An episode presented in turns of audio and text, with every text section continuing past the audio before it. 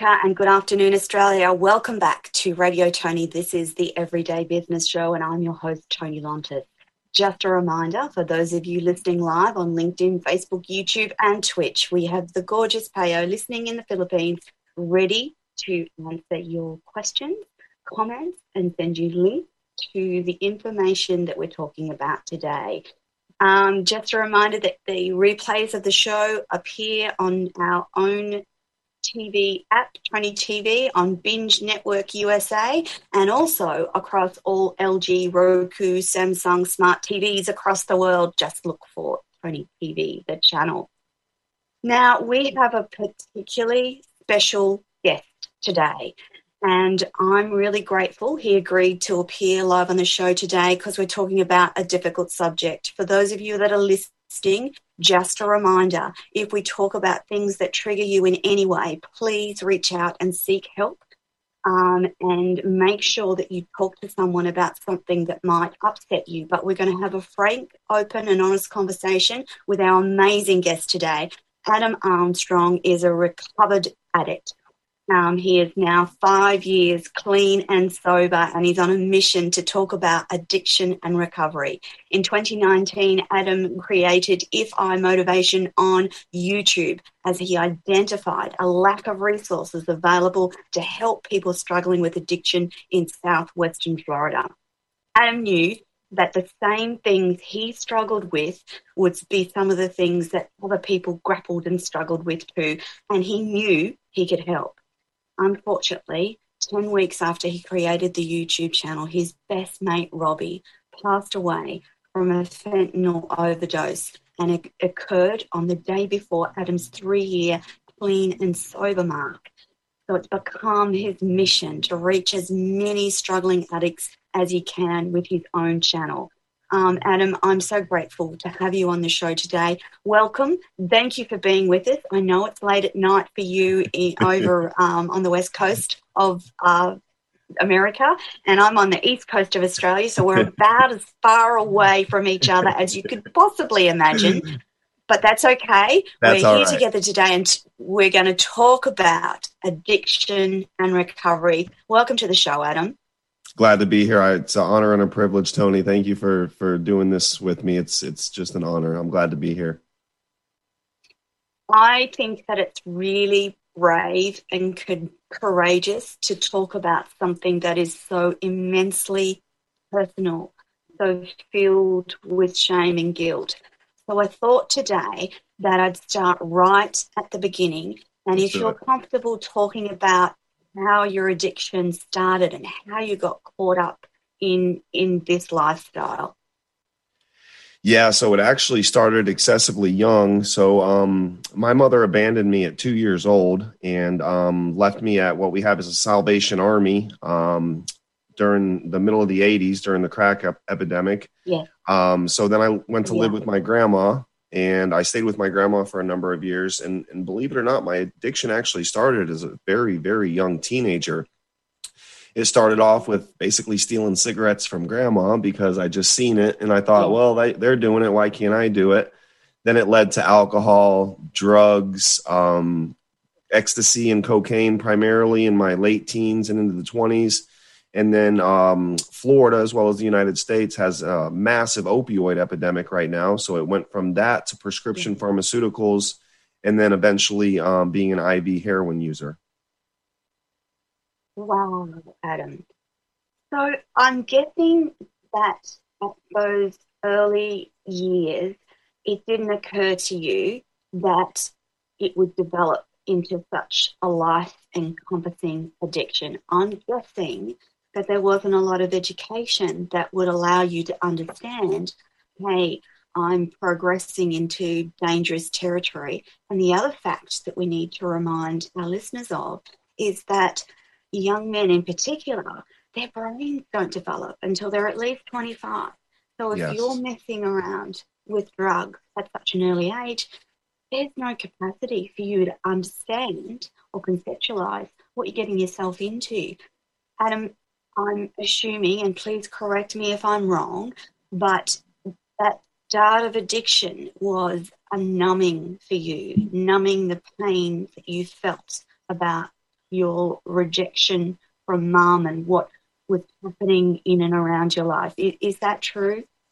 You know, Toni, that's that's so very true. You know, I um I was faced with uh, basically PTSD, and I was suffering from abandonment issues because I would always go to my other side of the family, and I would be like, "Well, why and why?" You know, just being curious as an adolescent. Uh-huh.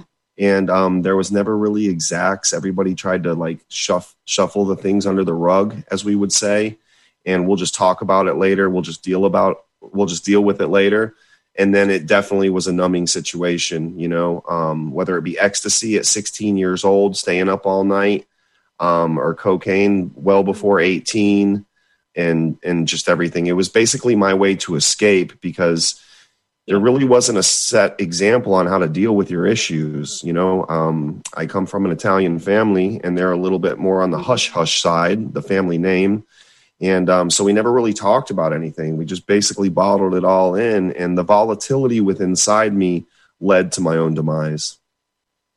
Yeah. Um, Adam, in your um, learning and education, because um, obviously you've done a huge amount of work on yourself. Yeah. I'm wondering if it's your experience that often addiction comes from a trauma, traumatic space it, does it I know that there's a genetic component so that you were actually predisposed to some sort of addiction by virtue of the fact that your mum was an addict. Um, is that still true? Is that am I up to date with my research on addiction?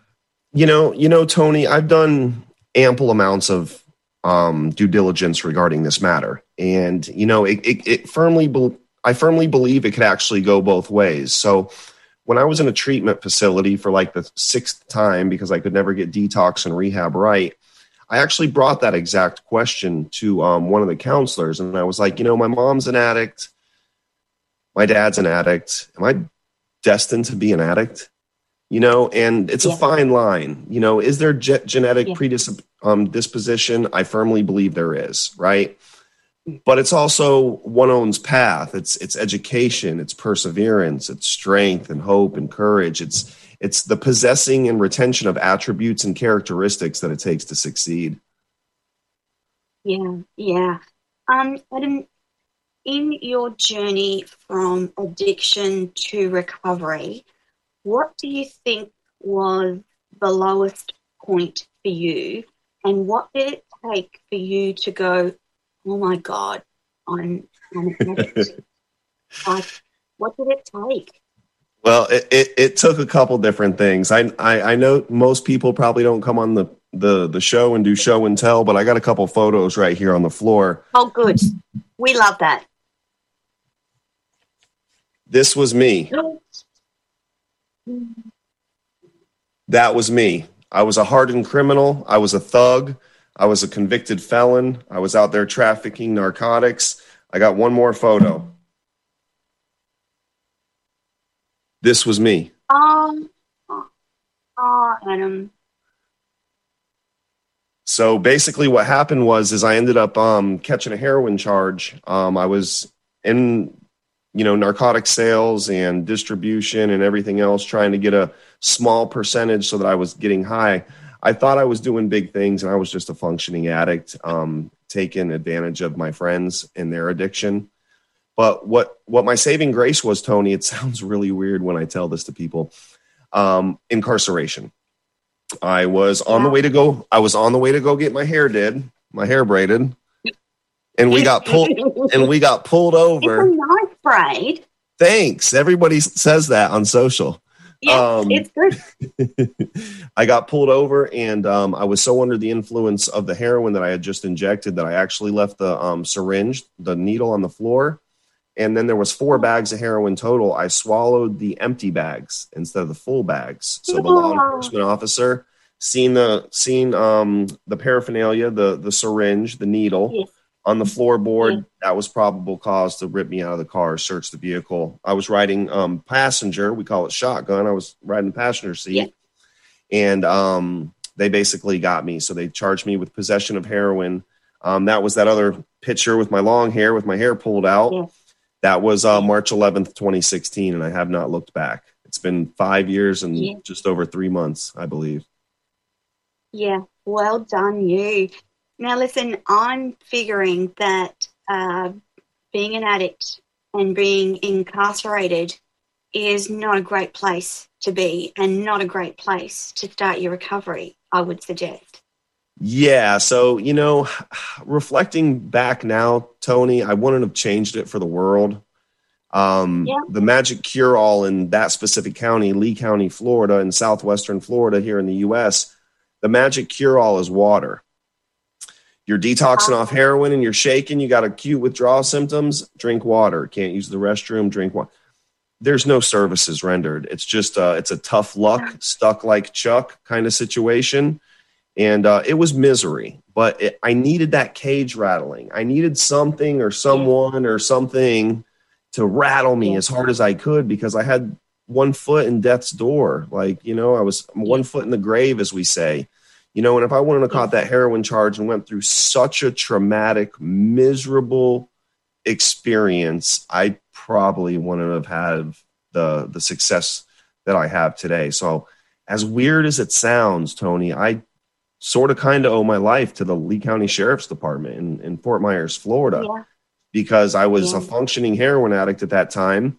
I got arrested. They gave me a bond astronomically high. I was living my life in $20 increments. I couldn't come up with 10% on $10,000. There was no way. So I had to sit. I got on the phone. I called everybody I could possibly think of. Help, help, come get me, come save me, which is what typical addicts do. I don't feel good, come save me. And uh, you know who came? Nobody, because the people that loved me wanted me to stay there, and the people that didn't were doing the same thing out there in them streets, expecting a different result. Yeah, yeah. Adam, um, I want to ask you a bit more about that re- recovery, but before I do, I'd like to know from your perspective some of the key attributes of an addict. For those of, um, that are listening today, I want to know quite clearly what you can look for, some of the things that you can look for that addicts might display, because we know that research would suggest that there are hundreds of thousands of very high functioning adults slash alcoholics out there. So, what's some of the things that people can look for? So, like some characteristics and attributes of currently functioning addicts is, you know, um, for me, and I'm just speaking on my my experience is it's not a step by step program. I'm not a doctor, and this isn't medical advice. Um, yeah.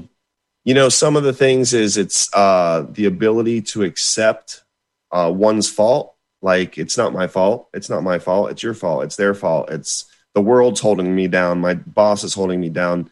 Um, the inability to compromise um, with yeah. yourself or others, you know, because we're very like self seeking, we're very self centered in our addiction. So it's me, me, me, I, I, I, and now, now, now. So it's like, it's, it's, and, and I've been through all the stages, you know. I, I come from yeah. an HVAC background. I make very, very good money. So I've been the functioning addict, I've been the homeless addict, I've been the I've been the everything addict.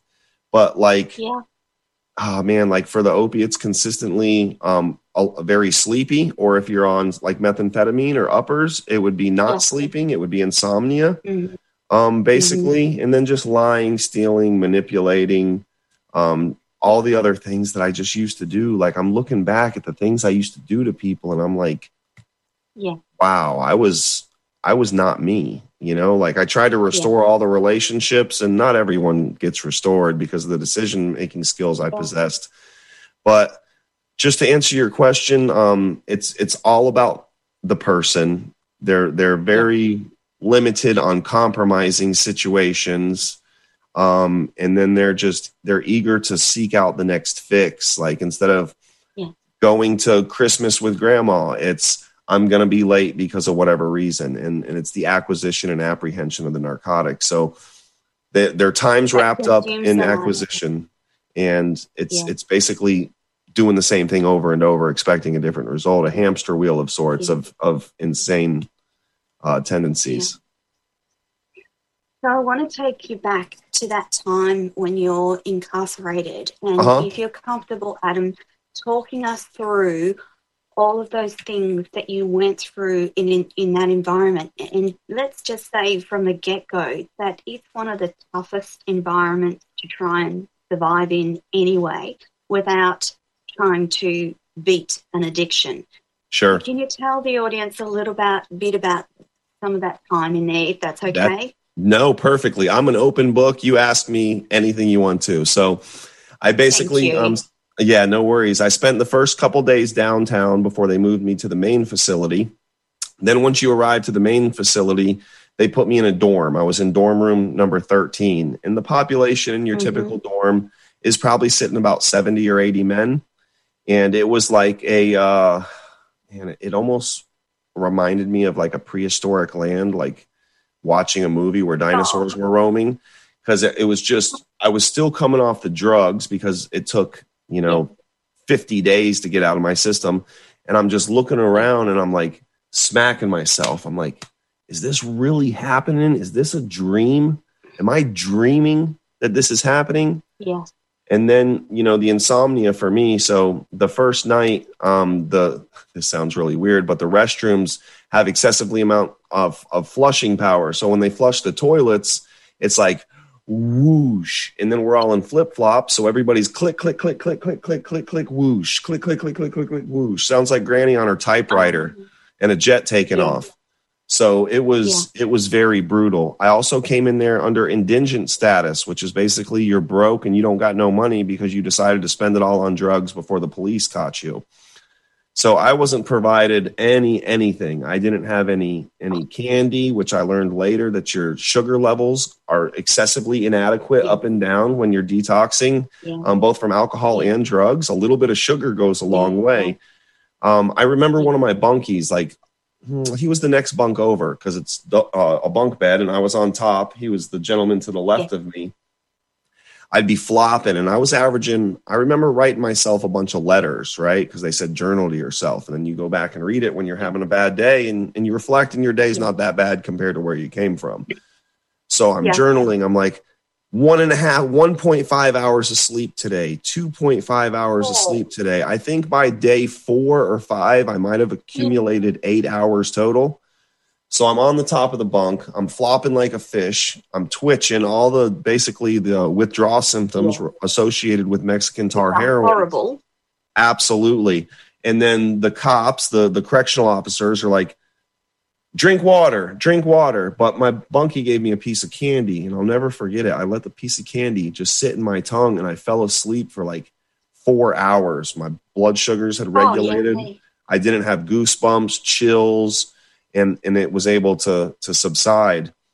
You know, and then by like day or f- four or five, the realization that the drugs were starting to wear off, but the realization that I was mm-hmm. actually there and that I would actually yeah. screwed my life up, that I'm going to court on a possession of a heroin charge, that I'm ruined my life. I had liquidated every asset. I have burned every bridge. I blew up every bridge that I couldn't burn. I literally diminished myself to nothing. Like I was a 31 at that time I was a 31 year old heroin addict incarcerated in jail. And I said, what am I going to do? like what do i do so they had a couple um, meetings there so in florida it's pretty much the anonymous program the 12 step program they don't really go outside of that a whole lot it's available but just not in incarceration standards so i went to yeah. a couple meetings and i just started like reading whether that be specific religious yeah. books or informational books and i just consistently gained knowledge like I wanted to realize how did I screw myself up and what can I do to not screw yeah. myself up again. So I just went to a bunch of meetings. Then I finally um, got offered um, to get moved out from uh, medium security to low security. Uh, so we went out to the oh, tents. Wow. At that yeah. point in time, I went into the tents. Uh, a business partner of mine, we hadn't formed the business yet. We formed it after sobriety, but uh, somebody I've known yeah. for 25 years. I walk in there and he's in there He's in there on 10 counts of prescription fraud. Then all of a oh, sudden, my, my brother Robbie that passed away, he has a dirty urine analysis for probation, for testing positive on cocaine. So, like a week later, he's in there with me. So, we're in the same tent now, low security, incarceration. Oh. I got a business partner to be, somebody I went to kindergarten with. So we've known each other 20 plus yeah. years. And my brother walks in there.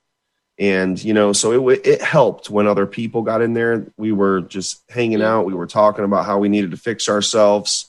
Um, and then I just got an offer from the public um, per, uh, defender's office. And they gave me the uh-huh. option you can either lay for one more week, lay down for another week. They were going to give me 90 days. Credit for time served would have been 75. I was going to serve 69 already. So I had about a week left, give or take or they mm-hmm. offered me all these contingencies. They offered me probation and classes and fines and court costs and see the judge and pee in the cup and like the list went yeah. on and on and on and on and on. And there was no doubt in my mind. I needed the probation. Yeah. I needed the contingencies. Yeah. I needed the classes. I needed the structure. That's where we fail a lot of situations here in the States is nobody structures themselves for success. Nobody structures themselves for preventative measure. The lack of structure um, is is something that really spoke out to me, especially after 60, 60 days. You know, and one thing that really spooked me out, Toni, is so you dress in when you're incarcerated, then you dress out when yeah. you get released. So I dressed in, I was under the influence, uh, had no idea. But then I dressed out 69 days later and I seen what I got incarcerated in. My holes are uh, my clothes are full of holes. I got blood stains running down running down one of my legs because I used to I used to hit it here with a needle and here with the needle. Uh-huh. So I would wipe uh-huh. on my pant leg. So I got a blood stain all down this left pant leg, dots of blood everywhere. I was taking my underwear garment and I was biting a piece of the cotton off to filter the heroin through the dirty spoon with. So I got underwear with holes in it, stinking. I got clothes full of blood stains from injecting IV IV injecting um, heroin, and it just stunk. Yeah. Like I, I, it was like so mind blowing, you know. And then I also one thing on the way out is I got tested for uh, sexually transmitted diseases, yes. things that you can catch basically intravenously. They gave me an option. Yes. Do you want to get your report right now and sit in jail and who knows what, or do you want to get it the day you get out? And I was like so yeah. still in my feelings about what had happened that I wanted to get yeah. it the day I got out. So I put on all my nasty clothes. The very last thing the cop does, the correctional officer does, he hands me the report, the envelope, and he says, All right, kid, we'll see you next time. And I'm like, Next time? I'm never coming back to this place. I open up the envelope, and by the grace of something bigger than us, I had not caught any any diseases um, from the use of, that of was one of my other questions is inherent in addiction are the other um, plethora of things that can happen to your body because of your addiction and so you got out of that relatively unscathed um, one question before we move on sure. um, adam how scary is it in jail I'm gonna be real with you, Toni. It wasn't too bad. I'm six foot four, 240 pounds, so I move around okay.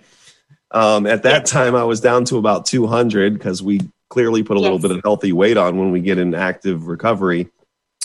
I had come from the streets. You know, this was this yes. was me before I walked in there. So, so it wasn't okay. It, it wasn't too bad. I already thought I was a gangster. I already thought I was a hood rat. I already thought I was Fair the man enough. with the master plan. So for me personally, it, in between my height and weight, and then the the streets that I had just transpired from, yeah. it wasn't too horrible. Um, I seen a couple yeah. people get maced in a closed vicinity, so we're breathing in mace, and um, I've got one and a half lungs. I got stabbed in April of 2000 fighting over drugs, so I had a little bit of respiratory issues, but other than that, it wasn't too bad, Toni. Cool, cool. So you get out of jail, you've you're part way to a good start to recovery. And then um, what happened next? What was the thing that, that happened next? Because I want to talk about Robbie's passing, if that's okay. Yeah, I mean that's fine. I can I can lead up to that if you want. So basically, I got out. Yeah. So I was released immediately after that court date. They gave me the week or all the contingencies and we'll let you go right now. Well, not right now, but that day. Uh-huh. Yeah. So they let me go that day. I was in a relationship, um, a codependent relationship with a female at the time, and um, she was yeah. in charge of coming to get me. So, uh, my non biological mother, Susan, which basically raised me, um, I love you, Mama, if you yeah. see this. Um, so, she borrowed my mom's van. Mom was out of town. She picked me up, and she was under the influence of speed because she was just looking like I used to look. And then I get home and I look at what happened. I look what I diminished. I looked at my life, you know, and I'll never forget it. Everybody was gone. It was just me. I open up the freezer and there's a one liter bottle of vodka right there. And that that set me off right there. I had two decisions. I could yeah.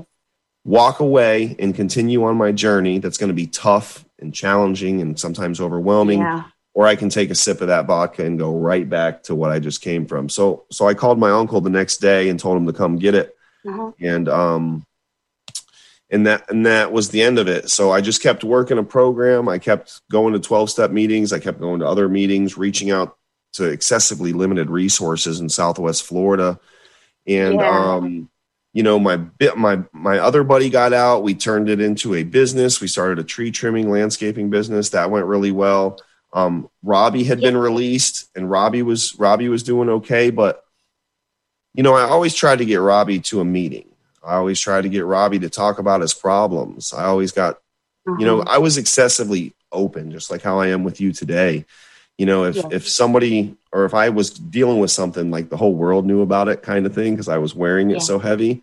But Robbie bottled all that stuff up. Like he didn't really talk about his feelings. He didn't really talk about things that made him hurt or uncomfortable or or he did but it was just yeah. few and far between like i went in abundance to work a program of recovery and he basically didn't work much of a program of recovery at all yeah yeah um adam it's really quite difficult for some men to talk at that level isn't it it's hard for them to admit addiction, failure.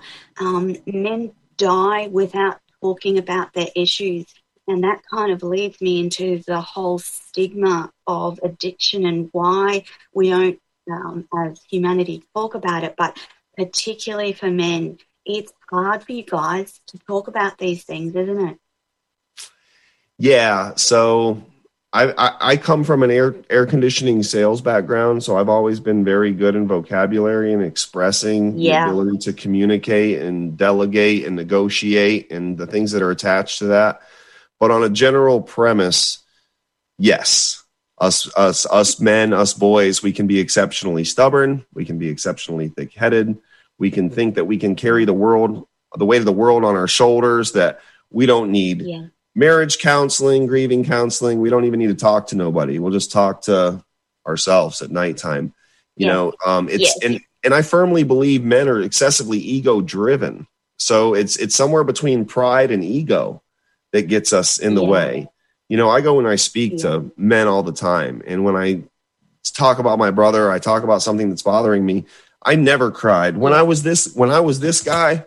I never shedded a tear, yeah. right? And now Absolutely. five five years and something months later, you know, if I get a soft spot in my heart, um, I'm yeah. quick to show my emotions. And you know, we we need to shatter that stigma. It's okay for men to show Absolutely. emotions.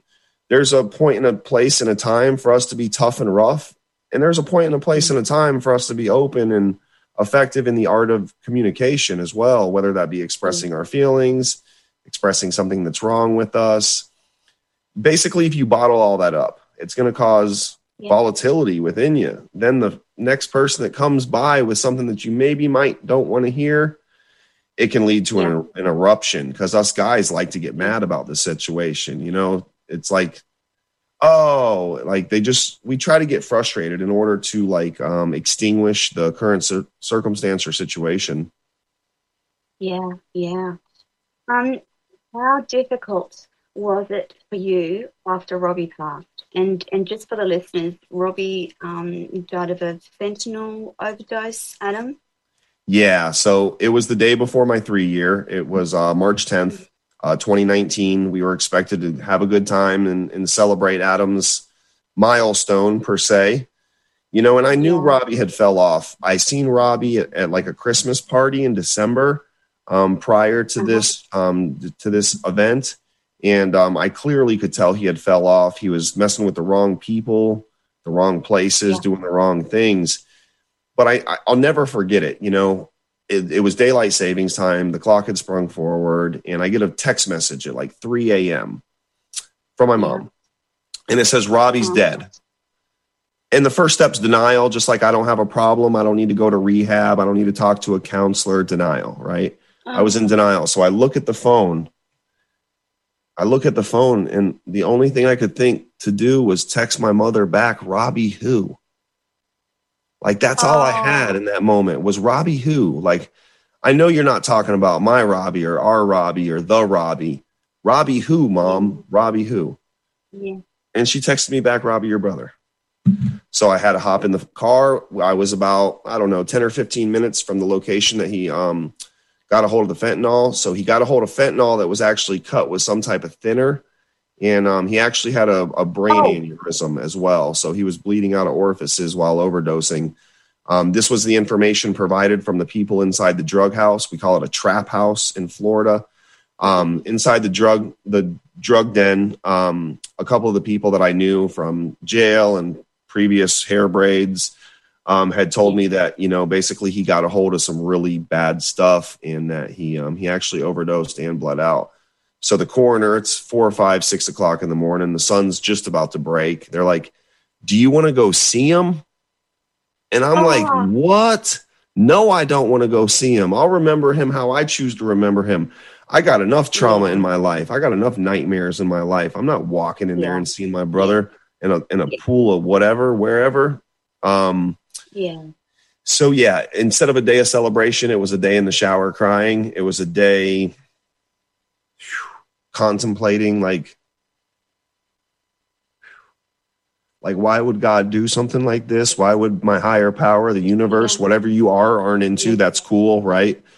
But why would this happen? Why did this happen to me? Why did this happen to Robbie? Yeah. Like you know, and it, and and it's somewhere around acceptance, right? Like I I didn't want to accept that that had happened.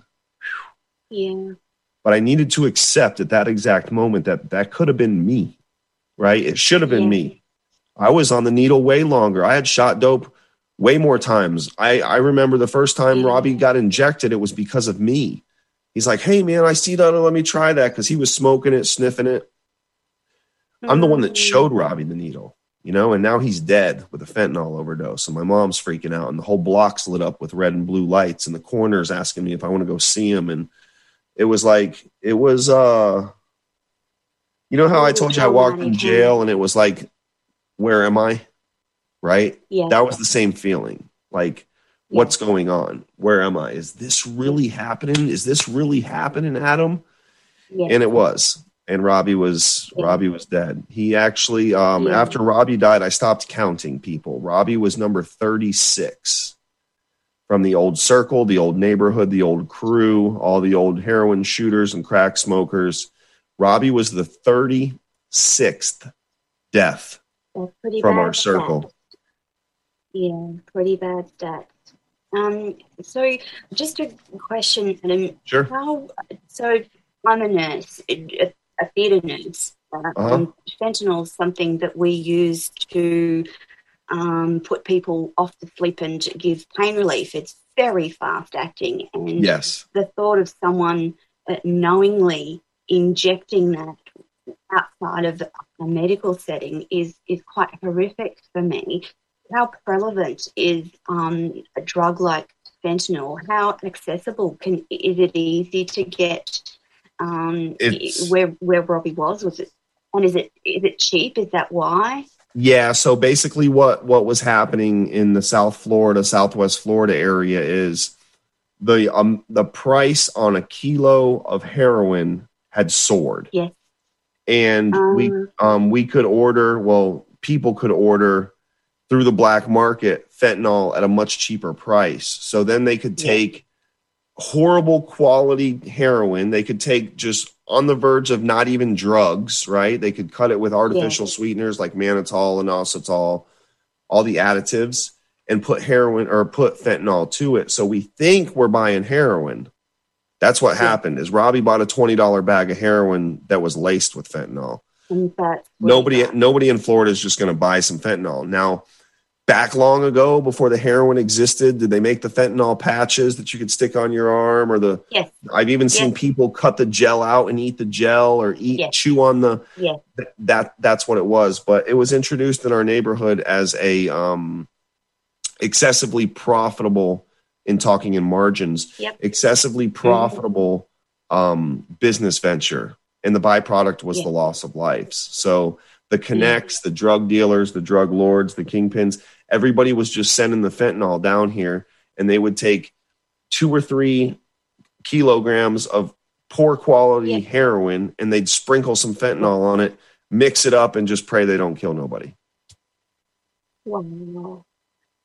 Um, Adam, from um, that that um, my question around um, legalization of illegal drugs.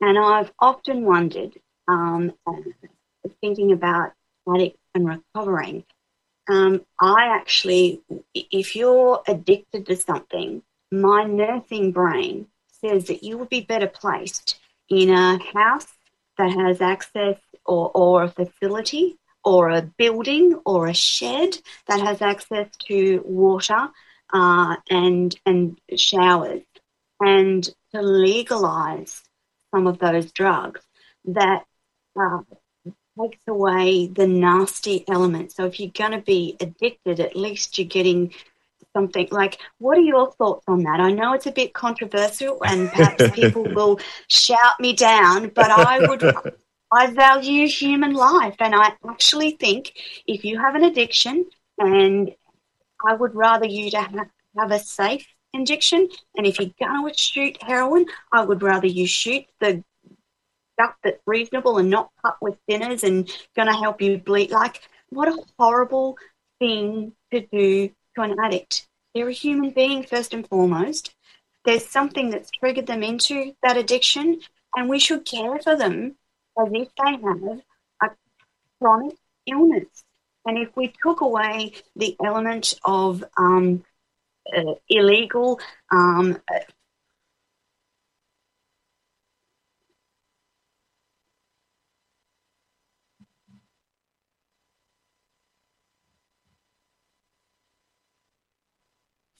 that's what you've been through. So you've been an addict, you've done the recovery. Is that something that would help Oh man, like you said, Toni. I mean, that's that's excessively controversial. That's a double-edged sword. That's a rock yes. and a hard place. That's a catch twenty-two. Yes. Whatever adjective you yes. want to smear on this one. Yeah. I don't know. See, in Georgia, they do it a lot different here too. They have what they call um, assisted treatment. So, like, if you want to do methadone, or you want to like a, a needle exchange, or you know, bring your old dirty stuff to us and we'll give you new clean stuff to work with. Yeah. Yeah. I haven't really done a lot of data um, on the back end for success rates. I know mm-hmm. somewhere in Europe, it's it's I want to say Denmark, I believe, um, or Switzerland, somewhere. They do think, yeah, very they very effective. Pretty good over there. Yeah, yeah, very very effective with ex- exceptional numbers. You know, mm. man, it's such a hard one though because like if I if they recreationalized drugs and they let me get a free needle yeah. and they gave me a free spoon, is that going to put you back spot, into? Yeah, I, it would yes, it would have left me I where I was. You know, and and, and I get yeah. it because my wife, my wife, you know, also is in the recovery movement. She's got almost six years coming up on the twenty eighth, and you know, it's it's more of like an open door. Like I, I asked her, I'm like, why do they give yeah. people needles and crack stems and stuff like this right like it's just weird to me normally like, i come from florida well, and they don't right. want to yeah they don't so want people the compounding effects of addiction so that the the the hepatitis and and, and yes. all the other things they're trying to decrease the impact on the health system and Correct. and with the hope that they will get you out of addiction and into recovery before you completely uh, f up your life effectively. Right. They chalk it up to almost like um, uh, this the handing out of condoms for for protection Yeah. purpose. It's more of a protective purpose while still leaving the door open in the communication um, on a common plateau, so that when somebody's truly sick of what they're doing, they're not scared to talk to somebody. Because when you're ready to go to Yeah. rehab, nobody wants to go. Like, I mean, I tried Yeah. to kill myself, and and I ended up getting Baker acted and strapped to a four point chair years before this happened and I didn't want to go. I, I wanted to go get twenty Yes. more dollars. I'll I'll go to rehab only if you buy me a bag of heroin. Like what, Adam? Like seriously? You know? So So it think was it was the it was the terrible catalyst of incarceration that finally got you seeing the truth of the situation and got you you acting. Um, to, to, to briefly touch on um, because I want to ask you about your wife soon. Um, I want to talk about the mindset that you need to get through recovery. an open one, an open mindset. Um, you know, one of the best sayings I ever heard is only until you start changing the things inside you and around you will the things inside you and around you begin to change. I'm going to say it one more time. Only until you change the things inside of you and around you will Yes. the things inside of and Mhm. around you begin to change. Yeah, yeah, It Yeah. it takes so much mental toughness. It took crying in the shower. does. It took it took I mean just rage and just like I, I refer it to as a skeleton in the closet, right? You have to at some point Yeah. you've got to open that you've got to open that door, you know, and let And some of the skeletons out, and you got to deal Yep. with things. And it's life on life's terms, and it's feelings and emotions, and it's uh it's it it's a brutal it can be scary but Yeah. man once you make it to the top of that mountain it's a really nice view on on the good. ability to overcome And we mustn't underestimate the work that goes into recovery because those little voices in your head, they don't stop just because you've got to a certain spot in recovery. They don't stop when you get to three years clean and sober. Ever. They don't stop when you Ever. get to six years clean and sober. so you have to develop that mental toughness. But that's part and parcel of that healing and recovery journey, isn't it, Adam? That that if you get the right help and support, um, you'll be able to do those things. You don't have to do them right at the beginning of starting recovery, but you will gain those things the further along you get. Um, I know that you want to talk about your gorgeous wife. So let's. when did she come into your life? oh so you know we're scheduled to get married october 10th and um she came into my life uh last summer so the epidemic had hit the states everybody got Yeah. locked down put your mask on hide Yeah. in your house that's a different video for a different day um and then so that's how we met you know she actually um we were Yeah. following each other on social media i had seen that she had a Mhm. hashtag georgia recovers and i'm like well that's cool Yes. because i'm in florida and i'm in recovers i'm in recovery so if florida recovers Yes. and Georgia recovers, that's cool. I'm gonna send her a friend request. You know, and then we just um Yeah. conversated back and forth. I was consistently pumping my YouTube content. Um, she stumbled upon it, Yeah. and without even knowing, she created her own channel because during the everybody sit at your home with your mask on time, she lost her business temporarily. She lost herself. Like she went from 60 hour work week every single day, takes a month or two to get on your Yes. books. You know about that, Toni, to absolutely just sitting there doing Yes. absolutely nothing. So she started her own YouTube channel. Yeah. And I had already been following her. And then. I seen she's pumping out YouTube videos, and I'm like, first and foremost, she's beautiful. And second, she's doing the same thing I'm doing. we got to talk Yeah. about this. So Yeah. I actually reached out to her. I said, Hey, you're absolutely amazing. Um, doing what you're doing, Jamie. I would love to help you. Um, and I don't know all the answers. Nobody knows all the answers, right? But I can at least explain to you the things that I've learned in my journey through the YouTube content creation on how we can do Mm. this together. So we were back and Mm. forth for a couple months. Um, Yeah. everything was going good. And then I had never left my home state of Florida. you know, and I'm like, yeah. I never rented a car. I never went on vacation. You didn't take vacations as a drug addict. The vacation was to cloud nine after you shoot yeah. some dope, you know? So yeah. I'm like, you know what? Yeah, I'm gonna pack my I'm a, I'm gonna get a rental car. I'm gonna pack the car with my clothes. I'm, I'm just gonna drive. And I hit her up. I'm like, hey, you know, I'm going to see somebody else. So I did a three stop tour. I did I I hit two other YouTubers and I came up here last summer and we just we just hit it off. And um within a very short time we were engaged and i moved up here december 1st of 2019 yeah uh full or 20 2020 uh, last year december 1st yes yes and uh and here we are you know it's been that's it's been amazing awesome yes that's awesome um, I always say this to people. Um, uh, you know, there's lots of people on YouTube. There's lots of people on social media, but there's only one Adam. And there's only one Adam with a message, and there's people that only can hear Adam's message. So if right. you deprive the world of Adam's message, you are not reaching the people that you have potential to help. Um, I just I think that humans are unique. The messages and the stories that they have are unique, and if you can help one or two people um, to get through the struggle of life, then it's a good thing, isn't Mission it? Mission achieved. Exactly. Yeah. And that's what your passion is now, isn't it, Adam? The the creating of, of videos that specifically talk about recovery and addiction and how, you know, the things that you've learnt that helped you get through it. And in the absence of um, lots of other resources, this is something that people can jump onto your YouTube channel and have a look at. And, you know, I I've been on and looked at a lot of Adam stuff and listened to a lot of Adam stuff, and it's really good, people. It's really wonderful, um, passionate, authentic, heart centered help, understanding, and education. Um, so sometimes it's just the little things in, in in addition to what you're doing that will help you get through the next thing.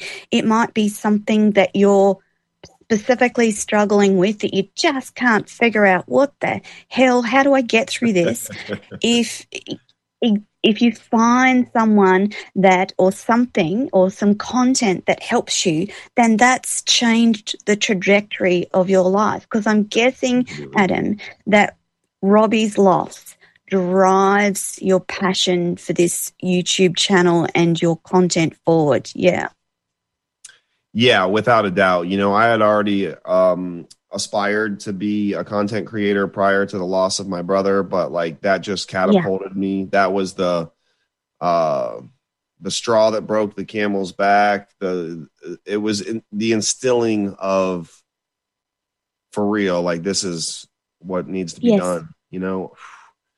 So uh, one of the last things we did at Robbie's ceremony was uh, we did a balloon release, right?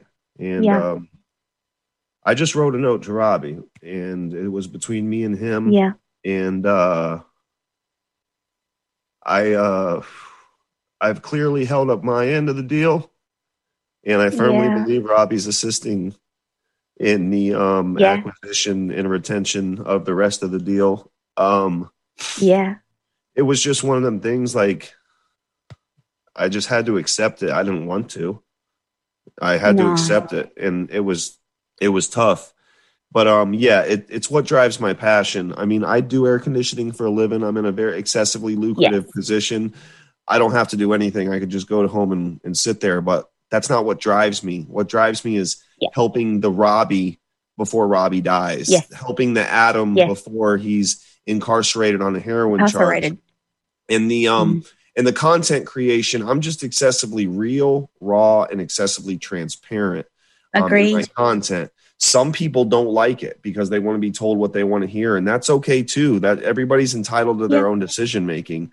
But yeah. like my videos, they just come from the heart. You know, I I, I, I, util- I utilize the hashtag this dude crazy hashtag this dude crazy because some people really think I am. They're like, "Did you just say that?"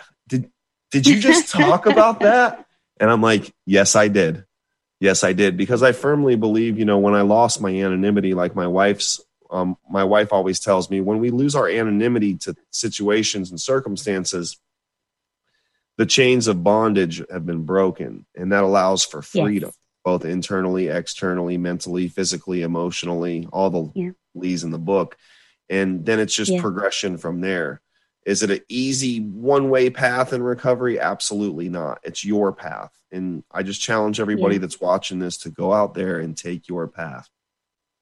Absolutely. Absolutely. And the other thing to remind everyone of is that when you shine the light on things that are difficult or difficult subjects, and you talk about those difficult subjects from a, a space of, of healing and authenticity, the those things cease to have power over your life. So I absolutely believe that Adam talking about addiction and recovery each and every day, shining a light on what it looks like, what it feels like, and, and how it works in his life is a powerful thing for breaking those chains uh, that addiction sometimes has around around people's lives. It's a it's a horrible thing. It has a massive uh, economic physical, spiritual impact on people's lives.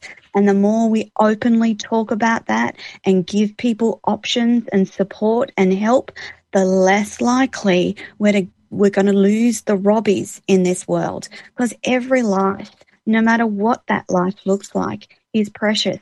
Everyone has innate um, potential to do something different. Every human being is unique. Um, and I believe that every human being is placed on this planet for a reason, and it's finding that reason, as Adam has done through all of his journeys, all of his struggles, all of his addictions. Look what he has created on the other side of that. And I do believe that you and the gorgeous Jamie will create amazing things in the future you know you're you're just young you're just you're just starting but you've already got such a, a powerful message. Um, adam thank you so much for being so vulnerable and courageous in talking about your story today.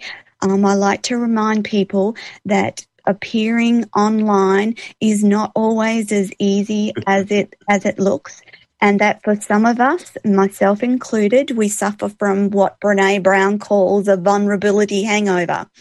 And the more we speak, the better it gets. But for many of us, there will be times and days where you get off being live and authentic and go, oh my God, what have I done? What have I said? So I just want to show real appreciation for Adam and sharing your story today with my listeners live online. Um, Adam, best wishes for the future. Quickly before we run out of time, what's one of your big things for 2021? Um, we formed we formed a recovery coaching service. I would love to to see that prevail. We're um, currently looking at uh, p- potentially a non for profit to assist in um, the assistance of recovery needs and associated needs, um, revolving both around mental health and recovery. Yeah. Um, you know, um, for me, the the prize is is is in the progress. The prize isn't the ultimate yeah. goal because then I'm on to the next thing. So I will continue yes. to to struggle and strive and pursue with passion, and uh, that's that's the biggest thing for me is just keep going one day at a time, one one foot in front of the other, you know, and like you said, if I save one life, mission achieved. And I firmly believe I've already done that. So when I take my last breath Absolutely. of this thing we call life, I can say I did a good job. Adam Armstrong, thank you so much for being on Radio Toni Everyday Business today. Um, I really appreciate your time and I'm very grateful that you agreed to be on the show. Wonderful listeners. If you want more about Adam, um, you'll find his links in the chat on the live channels, and you'll also find his information on all of the websites. So duck over to radiotoni.com and you'll find how you can connect with Adam and watch Adam's space. For anyone who works in recovery or addiction or thinks you have, reach out and talk to Adam. He's an amazing, beautiful human being, and we're very lucky to have him on the show today. Adam, thanks very much. And that's all for you, all for us this week. We'll be back next week with another edition of Radio Toni Everyday Business. Bye for now. Thanks, Adam. Bye.